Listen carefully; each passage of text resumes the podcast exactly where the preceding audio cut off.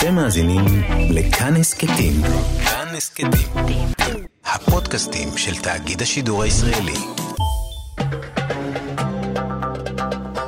גם כן תרבות. עם גואל פינטו.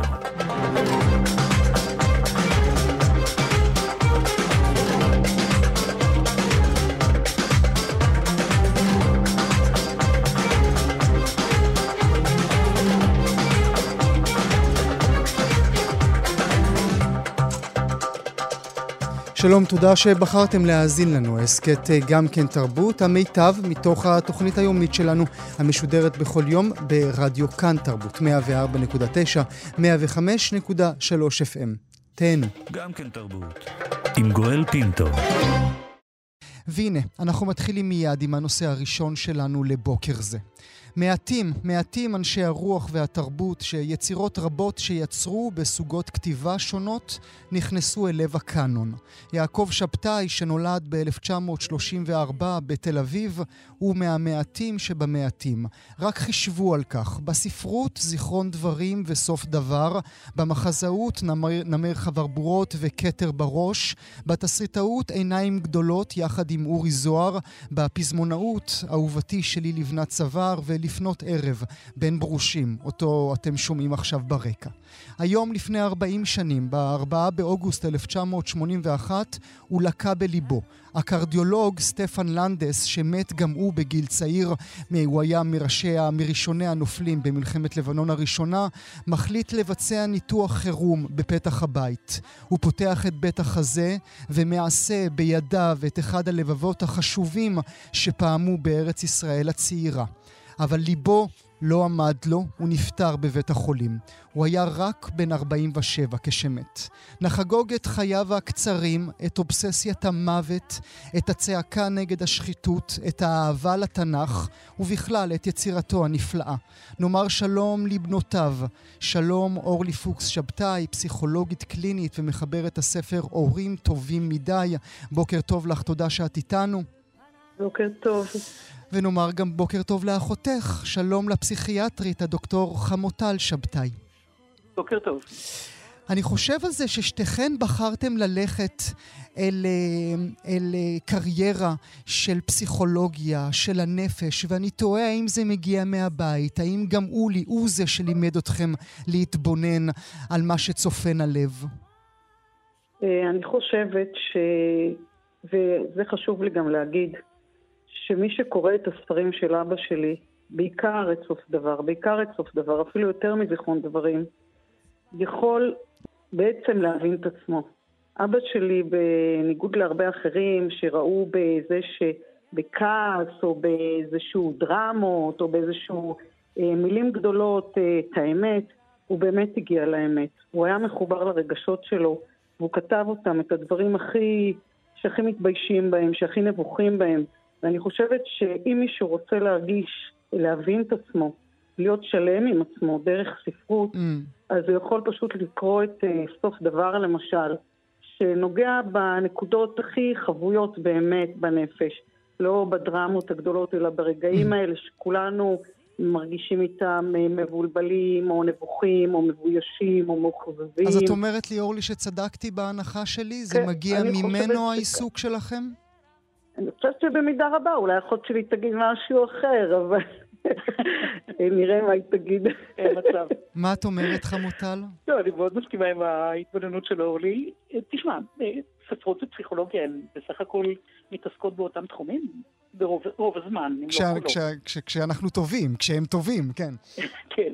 עוסקות ברגשות וביחסים בין אנשים, והספרות היא כאילו סוג של פסיכולוגיה מוקדמת לפני היות הפסיכולוגיה, בתור עיסוק. אה, וצריך להגיד שכל המשפחה שלנו התעסקה, איך אבא שלי היה אומר, בדו משמעותם של חשושי הרגש.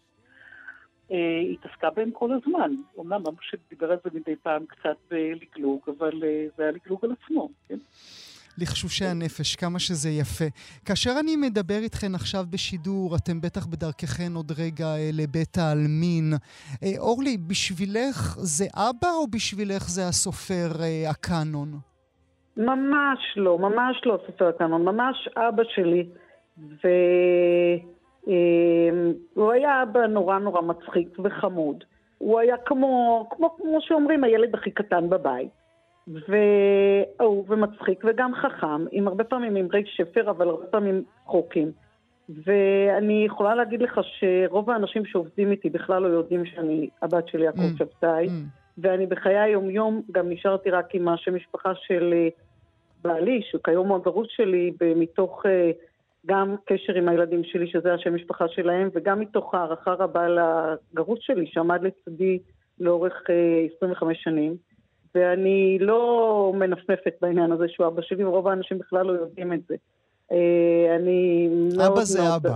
אבא זה אבא. אבא זה אבא, כן. היית צעירה מאוד כשהוא הלך לעולמו, נכון? לפני גיל 18. אה, כן, אני, וגם פה רציתי להגיד משהו, שם, משהו שאמרת. אני הייתי בת 17 וחצי, ואני הייתי בשנייה שהוא נפטר. היית אה, שם לא בפתח הבית. לא, לא הייתי בפתח הבית, הייתי לידו. ואף אחד לא היה יכול להציל אותו. זאת אומרת, בשנייה שהוא מת, אני לא, לא האמנתי שאף אחד יציל אותו, ידעתי שהוא מת ושהוא כבר לא יחזור אף פעם. אה, לא הבנתי את אימא שלי שהיא פשוט נלחמה עליו, ניסתה להחיות אותו ולהחיות אותו עד שבא האמבולנס בצעקות ובזה, כי היא פשוט אה, הייתה משוגעת עליו. אבל אני בתוכי, אתה יודע, הבנתי באותה שנייה שזהו, שזה נגמר. הוא לא, הוא אף פעם לא יחזור יותר. גם את הרגשת ככה חמוטל? את היית בת 25. אה, אני לא הייתי בבית, אני כבר הייתי מחוץ לבית כמה שנים כשאבא שלי מת. אה, ידעתי שזה על הפרק. אה, זאת אומרת, כשאורלי צלצלה אליי בבוקר, בשעת בוקר מוקדמת, אני קמתי והלכתי לטלפון ואמרתי לעצמי, אם מצלצלים בשעה באמצע הלילה זה רק מהבית, ואם מצלצלים מהבית אז ברור שאבא שלי מת. אבל אני ידעתי כבר, זאת אומרת, ראיתי אותו כשהוא היה מאושפז באשפוז האחרון שלו באיכילוב, כמה חודשים קודם והסתכלתי בתיק הרפואי שלו, זה היה ברור לי שההתקף הבא יהיה האחרון.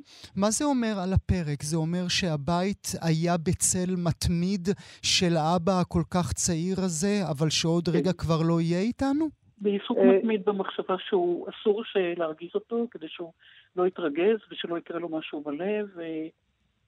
עיסוק מתמיד בחשש לחייו וברצון לשמור עליהם. אסור להרגיז אותו, זה נשמע לי כמו אה, גזר דין מוות עבור ילדים דווקא.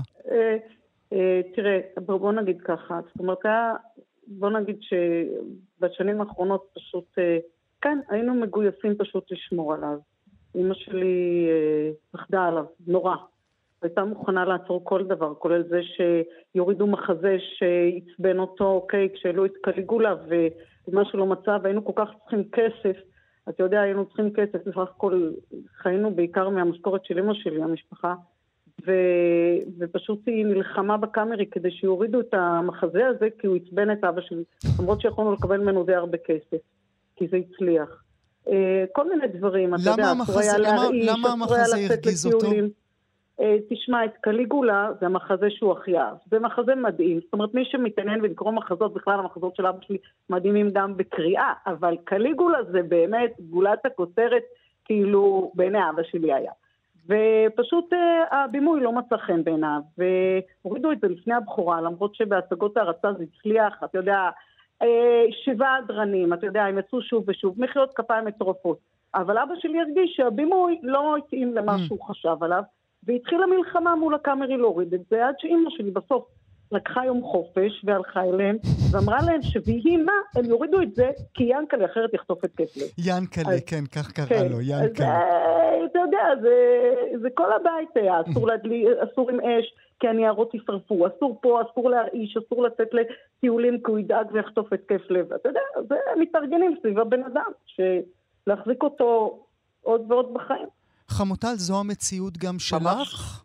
ממש, התיאור, ממש התיאור המדויק. אה, תשמע, הוא חטף את ההתקף הראשון אה, בגיל 35, אני הייתי בת 14, אה, משהו כזה, והייתי פעם ראשונה את אימא שלי בוכה.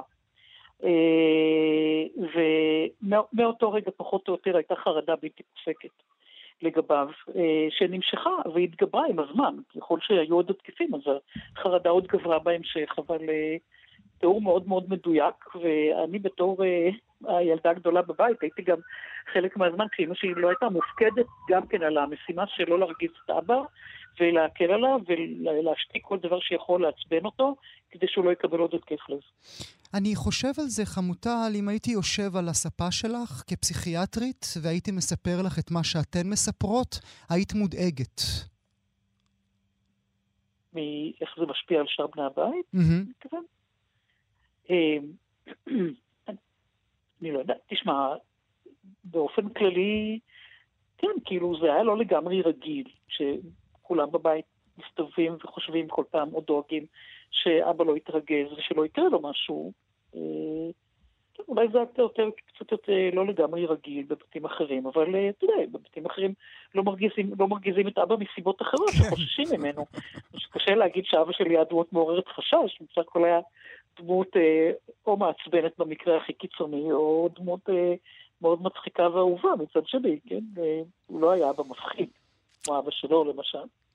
אבל כן, הייתה איזו הרגשה כל הזמן שצריך לשמור עליו, וזה היה חלק מ... את, את מזכירה, דוקטור שבתאי, את האבא שלו. אני רוצה להשמיע לך אה, קטע, אה, אביך, מדבר על הזרות שלו בתל אביב. והוא אומר שם, אה, בואו נשמע פשוט, הוא אומר אם הוא היה יכול למחוק את הבית של ההורים שלו, הוא היה מוחק אותו. יש הרחוב שהוריי גרו בו, אני לא עובר בו. אני פשוט לא עובר ברחוב הזה. ואילו יכולתי שכל הבית שלהם יתאדה ויהפוך לעין, הייתי, אני לא יודע, כל הון שבעולם בשביל שהדבר הזה ייעלם מנגד עיניי. הזיכרון שלי הוא מספיק אה, חי בשביל לראות גם את הדבר האחר, את הדבר שהיה קודם. וזה לפעמים חוויות מאוד אה, חזקות ומאוד מכאיבות. זה בהחלט קשה, אבל אני חושב שהספר הוא ספוג געגועים. תסבירי לי את זה, אורלי, למה למחוק את בית ההורים? אה, אני חושבת שהיה לו קשה לראות את זה באמת, כי הוא ב... ב... בסוף דבר גם, הוא מתעסק הרי בזה מה שקרה עם אימא שלו שנפטרה, והוא כל כך אהב אותה, ו, אמ, וההרגשה הזאת שאתה לא יכול להשלים, אתה לא יכול להשלים עם זה שמישהו שאתה אוהב, שהוא מתאר את זה בהרבה מאוד תיאורים שהם... אני, כמישהו שגם נפטר אבא שלו, וגם אחרי זה אה, באיזשהו אה, שילוב קשה מאוד של החיים, חבר שלי נהרג שנה וחצי אחרי אבא שלי, אז אה, יכולה להבין את זה, את מה שהוא הרגיש לגבי אימא שלו, שהוא כל כך אהב אותה. אבל שקשה לך להאמין שכאילו הבן אדם באמת איננו, והדבר הזה כנראה הבית mm. כל הזמן mm. הזכיר שהם אינם, כי באיזשהו מקום שמישהו שאתה אוהב ואתה קשור אליו לא נמצא, אוקיי, עובר לעולם הבא, אתה לא יכול להאמין שהוא הספיק להתקיים, כי הוא היה קיים בדיוק כמוך, ואתה אהבת אותו. אז uh, אתה יודע, זה, זה דבר שכל הזמן מזכיר, זה כאב שכל הזמן מלווה, ככה אתה יכול באיזשהו מקום לחיות כאילו הוא נמצא איפשהו בעולם, פשוט לא איתך. פשוט למחוק את הבית. אני רוצה לה, להקריא לכם, ברשותכם, אה, זה, אלה דברים שתמיד כיף להיזכר בהם, כי הם מעלים uh, חיוך. באמצע שנות ה-70, אבא שלכם שולח את כתב היד של זיכרון דברים, אז הוא קרא לו בכלל בגרסה הראשונה שלו עורב הנחושת. הוא שולח את כתב היד להוצאת עם עובד. אה, הוצאה שאז, בשנות ה-70, הייתה חלום של כל סופר. כל מי שרצה, כל מי, ש, כל מי שחלם, חלם על ההוצאה הזו. והנה, אני מקריא לכן, לכם, מאזינות ומאזינים, את uh, כתב הדחייה של ההוצאה. אחרי סיום קריאת הספר לא יכולתי להשתחרר משני רשמים עיקריים. א', הרגשת מועקה ודכדוך, ב', שנעשתה כאן מלאכה מחושבת ומתוחכמת שבסופו של דבר נשארה חיצונית, עקרה ומצועצעת בלבד. אולי רצה המחבר להגיד שהחיים כל כך מחורבנים וחסרי תוחלת שאין אפשרות אחרת אלא ללגלג עליהם. גם זו גישה, אפשר לכבד אותה. האם זה ספר חשוב? לא. זה תרגיל שעשוע לכל היותר. אחר, וגם זה משהו. כך הוצאת עם עובד כותבת ליעקב שבתאי על זיכרון דברים. זה נפלא, לא? כן, פספוס אפשר להגיד שלהם אה, בגדול. כן. זה בלתי נשכח פשוט. כן, אה, טוב, באמת, אה, זה פשלה של הלקטור. זה נהדר, זה תמיד סיפורי הארי פוטר האלה, אבל משלנו. כן. באותו הקשר, באותו הקשר, בואו נשמע את אבא שלכם, שהוא עצמו היה מודאג, איך, איך הזיכרון דברים הזה בכלל התקבל. זיכרון דברים הוא גם היה לי משונה, אה, היה בו, היה בו איזושהי משונות, זרות מסוימת. ומאוד סקרן אותי לדעת אם הדבר הזה בכלל, אם בכלל יימצא הקורא. זאת אומרת, אם בכלל, אם בכלל, אם, קודם כל, אם מישהו בכלל קרא אותו. ואם הוא קרא אותו, בכלל איזה, אם זה עורר בו איזשהו הד, שמחה או צער או עצב, או אני לא יודע מה, או סלידה, משהו. זה בלתי נתפס, גם הדברים שקראתי וגם הדברים שהוא אומר. אורלי, תסבירי לי את הפער הזה בין איך שאנחנו תופסים את הקאנון שבקאנון לבין החששות האלה. Uh, תראה, אני חושבת, uh, נחלק את ההסבר לשניים. א', אני חושבת ששומעים את אבא שלי, וכאילו, uh, איך הוא מדבר על דברים שהוא כתב, אתה יודע, זו יצירה שהוא כתב ארבע וחצי שנים, וכיום נחשבת פסגת הספרות העברית. הוא אדם כל כך צנוע. הוא היה אדם כל כך צנוע, שזה אי אפשר לתאר. אתה יודע, אנשים חושבים יעקב שבתאי, יעקב שבתאי. הוא בן אדם שהוא העריך סנדלר ונגר וחשמלאי יותר מאשר את עצמו, כי הם יודעים לעשות דברים. זה בן אדם שהוא פשוט כיבד כל אדם. יש איזושהי דמות שלו בתקשורת, אתה יודע, בגלל ענייני אנשים, כאילו היה אדם אה, אה, לא מספיק מוסרי וכן הלאה. אבל לא מבינים את עומק הצניעות והמוסר של הבן אדם הזה, אז בסדר, היה קטע עם... אה, היה משוגע על נשים. היה משוגע על נשים, כל מי שקורא את היצירה שלו רואה שוב ושוב וזה חוזר. אבל, אה, אבל הדברים האחרים, הבן אדם הזה פשוט כיבד כל את, אדם. אני, אני, מעניין אותי הנקודה הזו שאת מעלה, ואני תוהה האם כנשים התפיסה שלכם אותו כרודף נשים מפריעה במחשבה שלכם אותו. אה, חמו, את רוצה לענות או שאני... לא, אני חושבת ש... תשמע, זה היה חלק ממנו, כאילו, זה לא היה... אי אפשר לקחת ולהפריד את זה. גם אה, אני חושבת שאנחנו, כאילו, לא שינה את איך שאנחנו רואות אותו בתור בן אדם. זאת אומרת, באופן כללי הוא היה בן אדם עם חולשות, אבל עם כוונות מאוד מאוד מוסריות בסך הכל. וכמו שלוש קוטה, הוא היה בן אדם מאוד מאוד אה, צנוע. אה, ולא, כאילו, לא... לא, לא עשה מעצמו, לא עשה מעצמו, לא, לא, לא, לא ראה בעצמו מורם מעם בגלל שהוא סופר או מחזאי. הוא לא ראה את זה בגלל שהוא כותב מורם מעם. ודבר שני, אתה יודע, הטקסט היה באמת חדשני בצורה יוצאת דופן, זה פשוט, אה, לא יודעת, 300 עמודים שכתובים אה, בלי שום פסקה ובלי שום פרק, זה, זה דבר מאוד קשה לקורא להתמודד איתו. וצריך להבין גם, אה, גם אחרי הדחייה עם עם עובד, וגם בסך הכל כמה אנשים כבר תמכו בו, זאת אומרת אימא שלי הייתה צריכה כל יום בצהריים וכל יום בערב להגיד לו שהוא נהדר ושהוא סופר ענק ושפשוט לא מכירים אותו ולא מבינים וכולם יבינו וכולם יראו בסוף. כי אתה יודע, הוא בסך הכל זאת עבודה מאוד מאוד בודדת להיות סופר, ואין עליה שום פידבק, לא פידבק כלכלי ולא פידבק של הערכה של אחרים, הוא פשוט יושב יום יום מול עצמו והמילים, וכל יום בבוקר הוא מתחיל באיזושהי רוח טובה, ובצהריים ובערב כבר הייתה רוחו נכה, וזה כבר לא שווה כלום, ואמא שלי הייתה צריכה להגיד לו שהוא מדהים, ושהוא סופר נפלא, ושהוא צריכה להמשיך, ושלא יכתוב מחזות, רק יתעסק בספרים, למרות שמהספרים לא היה לנו שום כסף, רק מהמחזות. אתה מבין? אז, אה, אז הוא לא, זה היה גם חדשני, גם שונה, גם קשה לקריאה, וגם אף אחד עדיין לא, לא ראה בו מה שרואים בו עכשיו, יעקב שבתאי, כן. אתה יודע, ינקלה. ינקלה, ינקלה. אני רוצה מילה אחת על מה שאורלי אמרה. אה, בתקופות, קודם כל באמת, כמובן שהדחייה של עם עובד אה, הייתה עבורו מכה נוראה, אני זוכרת, למרות שכבר לא גרתי בבית. אמא שלי מתארת אה, תגובות ממש אה, של אה, תגובות קשות של אבא שלי על הדבר הזה. וגם, חוץ מזה, הוא היה מסתובב בבית ואומר משפטים כמו, אני לא יודע כמה אנשים יקראו את זה, אולי עשרה, אולי שניים עשר, אולי פשוט אני אדפיס את זה ונצלם את זה ונשלח את זה לשנים עשר אנשים שהם חברים שלי שיקראו את הספר, חבל להוציא את הספר בכלל, כי מי בכלל יקרא אותו. אה, עד כדי כך הוא היה בחששות. נהדר, נהדר. אולי אה, בהקשר הזה, חמוטל, קראי עבורנו איזה פסקה, איזו פסקה יפה מתוך זיכרון דברים. אוקיי, אה, כמובן לא מהסוג המשעשע. וצזר לגע מעט מהיין, והסתכל בישראל ואמר, הכל דיבורים, אי אפשר לדעת שום דבר. ותפס בידיו את קרע העוף שהיה מונח לפניו בצלחת, ונעץ בו את שיניו, וקרע ממנו חתיכת בשר והתחיל ללעוס. וישראל ראה איך שפניו של צזר משתנות, כאילו מתכסות צל ומתרשלות, והוא רצה לעשות משהו כדי לעצור בעד זה, אבל הוא לא עשה דבר, אלא רק הסתכל בצזר, שהמשיך לאכול בזף, ולפתע אמר, הכנסתי את הבן שלי לבית חולים, יש לו לויקמיה. ודמעות התחילו לזלוג מעיניו, והן נזלו באיטיות על פניו הגדולות, בלי שניסה לעצור בדן, ונכנסו לפיו ונשרו לתוך הצלחת, ועל ידיו, ועל קרע העוף אשר שוב ושוב נגס בו, ולעס, וחזר ואמר, הכנסתי אותו היום לבית חולים, יש לו לויקמיה.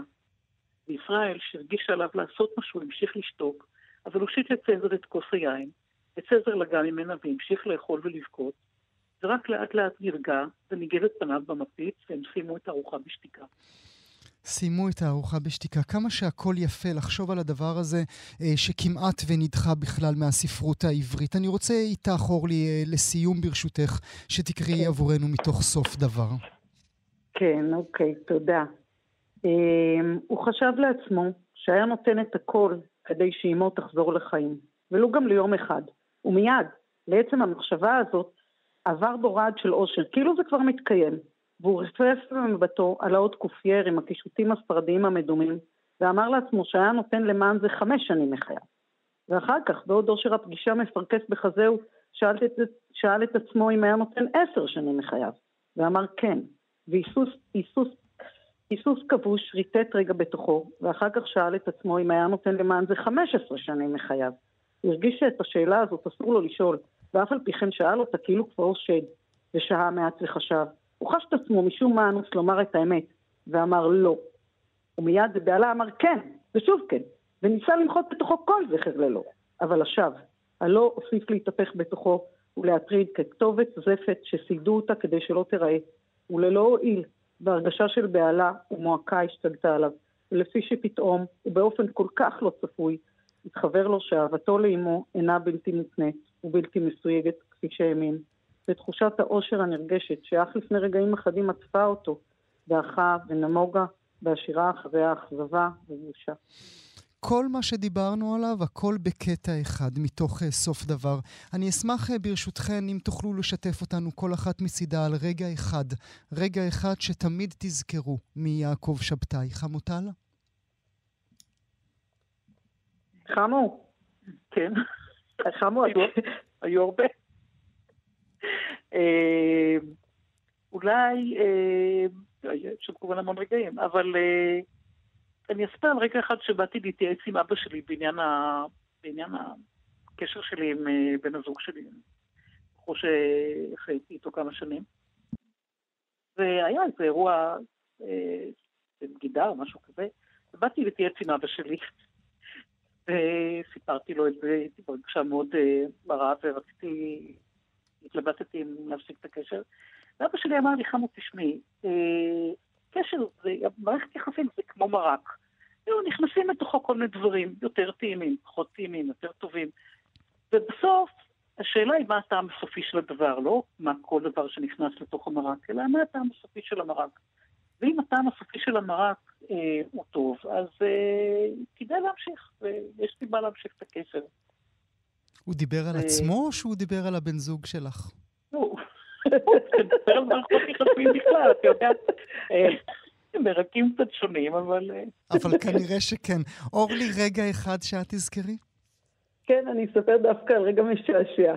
אה, ישבנו כל המשפחה, זאת אומרת, משפחה קטנה, אבא שלי, אמא שלי, אני ואחות שלי, חמו, וחמוטל, ואז הוא החליט לשאול כל אחת, זה היה בערך שנה וחצי לפני שהוא הלך לעולמו נקרא לזה. ואז הוא שאל את חמוטל, מה תרצי לעשות שתהיי גדולה? אז היא אמרה לו להיות תרופה, מנתחת, קרדיולוגית, אתה יודע, כיוון כזה. ואז הוא שאל אותי, הייתי בת 16, מה תרצי לעשות שתהיי גדולה? אז אמרתי לו, אני רוצה להיות אימא אה, נשואה עם אה, שניים, שלושה ילדים, זה מה שאני רוצה. אני רוצה בעתיד להיות נשואה עם שניים, שלושה ילדים.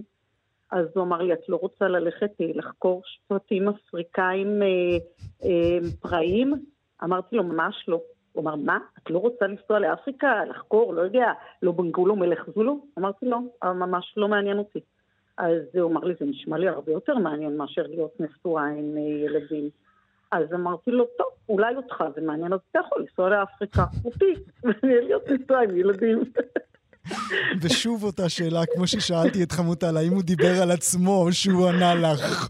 כן, אתה יודע, הוא היה כל רגע, פעם הוא תכנן להיות אה, מלך, ופעם הוא תכנן להיות סנדלר, והוא כבר הלך וישב אצל סנדלר חצי שנה ולמד אצלו סנדלרות, ופעם הוא רצה להקים איזה אה, שירות יאכטות. אה, בוא, הבן אדם, היו לו כל הזמן רעיונות, מה הוא יכול לעשות ככה וככה וככה. זה איש צבעוני. 40, 40 שנים לפנטזיונר הזה שהביא לנו יצירות כל כך יפות. אנחנו אה, מודים מאוד לשניכם, אורלי פוקס שבתאי וחמוטל שבתאי. תודה שהייתם איתנו הבוקר. תודה רבה, גואל. ביי. אנחנו uh, נישאר כמובן uh, בנושא יעקב שבתאי, שהיום אנחנו מציינים 40 uh, אה, לפטירתו. הזכרנו את המחזאות של שבתאי, יעקב שבתאי, את אוכלים, את כתר בראש, את נמר חברבורות.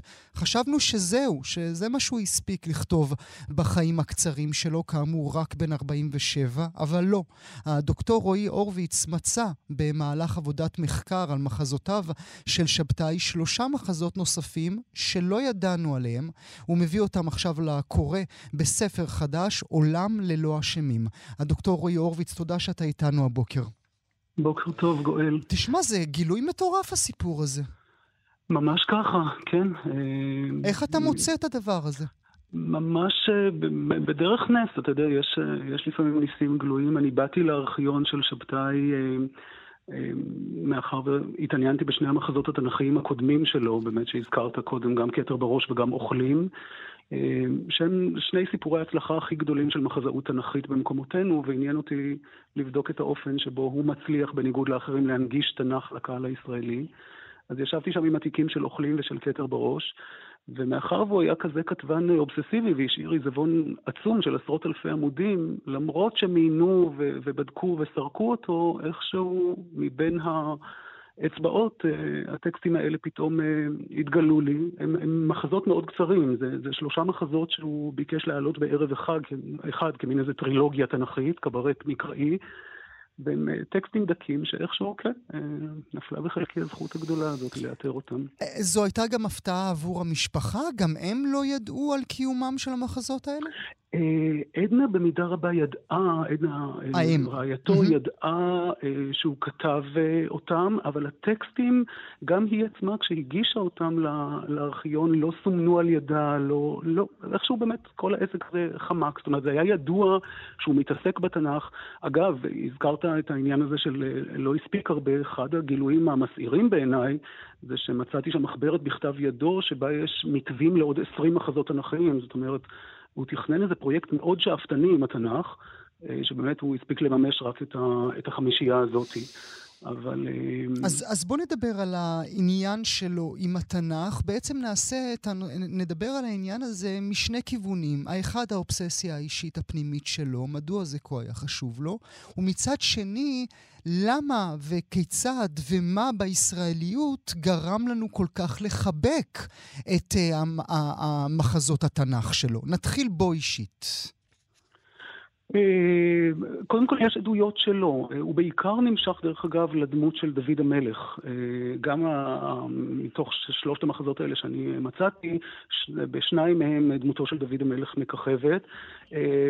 אם לקשור את זה לשיחה שלך עם, עם הבנות המקסימות לפני רגע, אני חושב שבאמת הוומנייזריות של, של דוד, התאוות הגדולות, היצרים הגדולים, המורכבות הגדולה, האיש הזה רב הפנים, זה דמות שמשכה אותו, הוא אמר על דוד, זה דמות אקסטרה לארג', אפשר יכולה לפרנס המון המון מחזות. Mm, mm. כמובן שהפרשה של דוד בת שבע ואוריה החיתי מככבת אה, בגדול. אה, אז אני חושב שהעוצמה של התנ"ך, אתה יודע, כמין איזו מיתולוגיה משלנו בעברית, עם הדרמות הנהדרות, עם ה, באמת עם המורכבות האנושית, עם החוכמה הגדולה, עם השירה הגדולה, אני חושב ש... זה, זה לא טעון הוכחה, הוא לא היחיד שנמשך לשם. אני חושב שמה שמייחד אותו זה באמת האופן שבו הוא באמת מצליח, כי באמת נקודת המוצא שלי למחקר הייתה העובדה שמחזות תנכיים תמיד היו פלופ.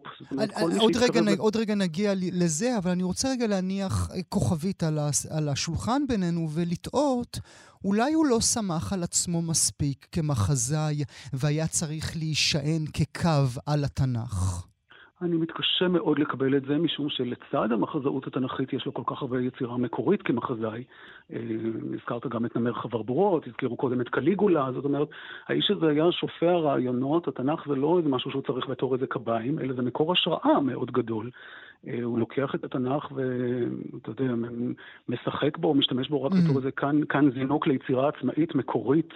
מאוד, מלאת זיקוקי דינור, כמו שאנחנו מכירים ביצירות האחרות ש- שלו. ש- שזה מעניין, כי תמיד כשאנחנו חושבים על הקאנון uh, של התיאטרון הישראלי, כן, ב- ב- בספרות הוא נמצא בקאנון, אבל כשאנחנו חושבים על הקאנון נכון. ה- ה- של התיאטרון הישראלי, אנחנו חושבים על חנוך לוין וניסים אלוני. הוא לא, הוא לא נמצא אוטומטית ברשימה הזאת. אה, נכון, אה, ואני אני חושב שחלק מהמוטיבציה, או אני מקווה, אתה יודע, התקווה שלי, שאולי יהיה גם בספר הזה ובגילוי החדש הזה איזה סוג של תיקון להיסטוריוגרפיה הזאת של התיאטרון הישראלי, משום שאני חושב שהוא בהחלט ניצב בשורה אחת איתם. אה, אגב, יש כאן איזו אנומליה מעניינת, כי את מרבית הפרסים שהוא קיבל בחייו, הוא קיבל דווקא על הכתיבה המחזאית שלו. Mm.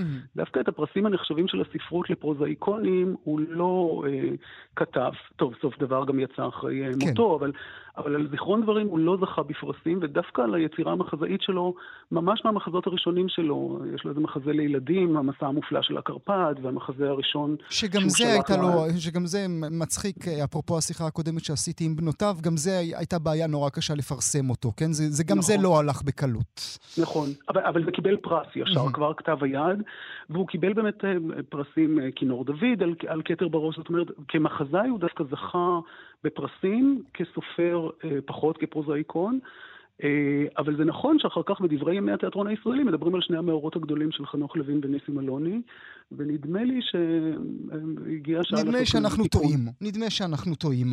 אה, זה גם, אה, זה גם שימש עבורו בעצם אה, תירוץ לדבר על הישראליות, כן? הוא כאילו מדבר על דוד, אבל הוא בעצם מדבר. על שלטון, על שלטון חילוני לגמרי, אה, שעושה דברים לא כיפים.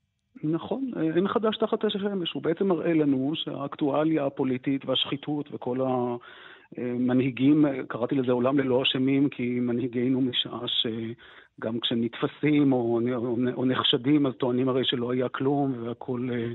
אה, לא היה כלום כי לא היה. כלום, רועי, כן. כן, כן, ודאי. מהתנ"ך עד הפלמ"ח ואילך, מה שנקרא.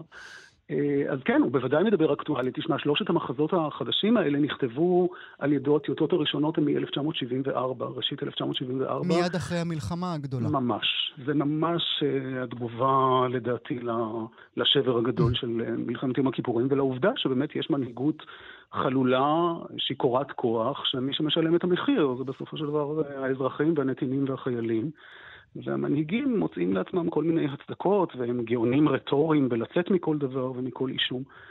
אז אה, תמיד כן, ככה. מדבר אקטואליה באמצעות הדוגמה התנ"כית, האזהרה הקלאסית המוכרת של ללכת לאיזה מחוזות אחרים, אבל להראות לנו שבעצם אין חדש תחת השמש. מהתנ"ך ועד הפלמ"ח, כמו שאמרת. אני אשמח אם תקרא לנו אה, מאחד המחזות, אבל עוד קודם תן לנו מה בליבם במחזות שמצאת. אה, שלושה מחזות, אז כאמור אמרתי שניים איכשהו מתעסקים בדוד המלך, באחד באופן ישיר ובשני בעקיפין, מחזה בשם אהבה, שחוזר באמת אל ההחלטה, בעצם מתחכה אחר המהלכים מאחורי הקלעים של המטבחון המדיני של דוד המלך, אה, בניסיון לפתור את העניין הזה של ההיריון של בת שבע, ההיריון הלא רצוי הזה מבחינתו, עד שמתקבלת ההחלטה לשלח את אוריה אל מותו. אז אה, מכניסים אותנו אל מאחורי הקלעים של הפרשה הזאת. אה, מחזה שנקרא אהבה באופן אירוני מאוד, כי אהבה זה הדבר האחרון שיש שם. Mm. אה, מחזה בשם עסקים, שמתעסק בשני רוצחים, רחב ובענה, שרצחו את איש בושת, בנו של שאול. כש, כשדוד עלה לשלטון, בנו של שאול לא הכיר בשליט החדש. Mm. אם רצית אקטואליה... יש שם ראש שלטון- כרות, נכון? אם אני זוכר את אה, שיעורי כן, התנ"ך כן, שלי. הולכים ורוצחים. כן. ב- בדיוק. השליט הישן מסרב להכיר בשליט החדש, טוען שהוא לא לגיטימי, ואז הולכים שני הרוצחים האלה, כורתים את ראשו ומביאים אותו לדוד, להראות לו, הנה חיסלנו את המתנגד שלך. אה, ומופתעים לגלות שבמקום לחבק אותם, הוא מוציא גם אותם להורג, כי הוא Mm. לא רוצה להיראות כמי שהיה מעוניין ברצח האופוזיציה שלו. אה, אז זה עסקים, והמחזה השלישי הוא מחזה שנקרא מלכות, על המלך זמרי שמלך שבוע ימים בלבד. זה מלך שיש עליו איזה שני פסוקים בתנ"ך, אה, ושבתאי מנצל את המקרה הזה כדי לדון במה אפשר להספיק בשבוע ימים שאתה על הכיסא. רק שבוע אחד, אתה לא צריך יותר מזה כדי לרצוח את כל המתנגדים שלך ולשכב עם, כל הנשים שלהם. ו- ממה בדיוק. תקרא עבורנו, אה, ברשותך? מעסקים, אהבה או מלכות? מאהבה, הבוקר הזה בוא, בוא, בוא נדון באהבה. אני, אני אקרא קטע קצר מההתייעצות שדוד המלך מקיים עם שני יועציו, אחיתופל וצדוק הכהן. אה, המטבחון הפוליטי הזה, כמו שאמרתי, ו- ונראה פה את. ההומור הפנטסטי הזה של, של שבתאי. אז אחיתופל שמגלם אותו מיכאל כורש, הערב דוד איתי פולישוק וצדוק עמי ויינברג, הם ישחקו את זה הערב, אני קטונתי, אבל אני אקרא בכל זאת. אחיתופל אומר, אני מצטרף לדעתו של המלך ואומר, צריך לעשות שאוריה פשוט לא ידע שהיא בהיריון. איך? אפשר להרוג אותו. מה עוד? אפשר גם לא להרוג אותו, אבל הכי טוב זה להרוג אותו. ואם לא נהרוג אותו, אז הוא יישאר חי, לכן אפשר רק להרוג אותו. אפשר גם להרוג אותה. אתם יודעים, אני מצטער, אבל אפשר גם להרוג אותה. לא, לא, לא, אותה זה פחות נוח, פחות בטוח, והמלך גם אוהב אותה. איי, חבל לי עליו. כן, כן, גם לי חבל עליו, אבל על הממלכה חבל לי יותר. אין מה לעשות, הממלכה זקוקה לפעמים למישהו שימות בשבילה. השם הטוב של הממלכה שווה הרבה. נכון שגם שלוות הנפש של אוריה שווה משהו, ובאמת חבל לנו עליו. תראו, אחרי הכל אוריה הוא אדם ישר ואהוב על כולנו. באמת חבל מאוד שהוא הסתבך. הוא יצטער מאוד אם הפרשה הזאת תיוודע לו. אבל צער המוות יהיה קל יותר מאשר צער הידיעה. ובכל אופן הוא יהיה הרבה יותר קצר ממנו. לא, לא, אני לא רוצה להרוג את אוריה, אוריה צריך לחיות. תגידו לי, אם היא חטאה במה השם אוריה שעליו למות, לא צריך לחטוא בשביל להיות מוכרח למות. הוא אשם מפני שהוא אשם מועיל.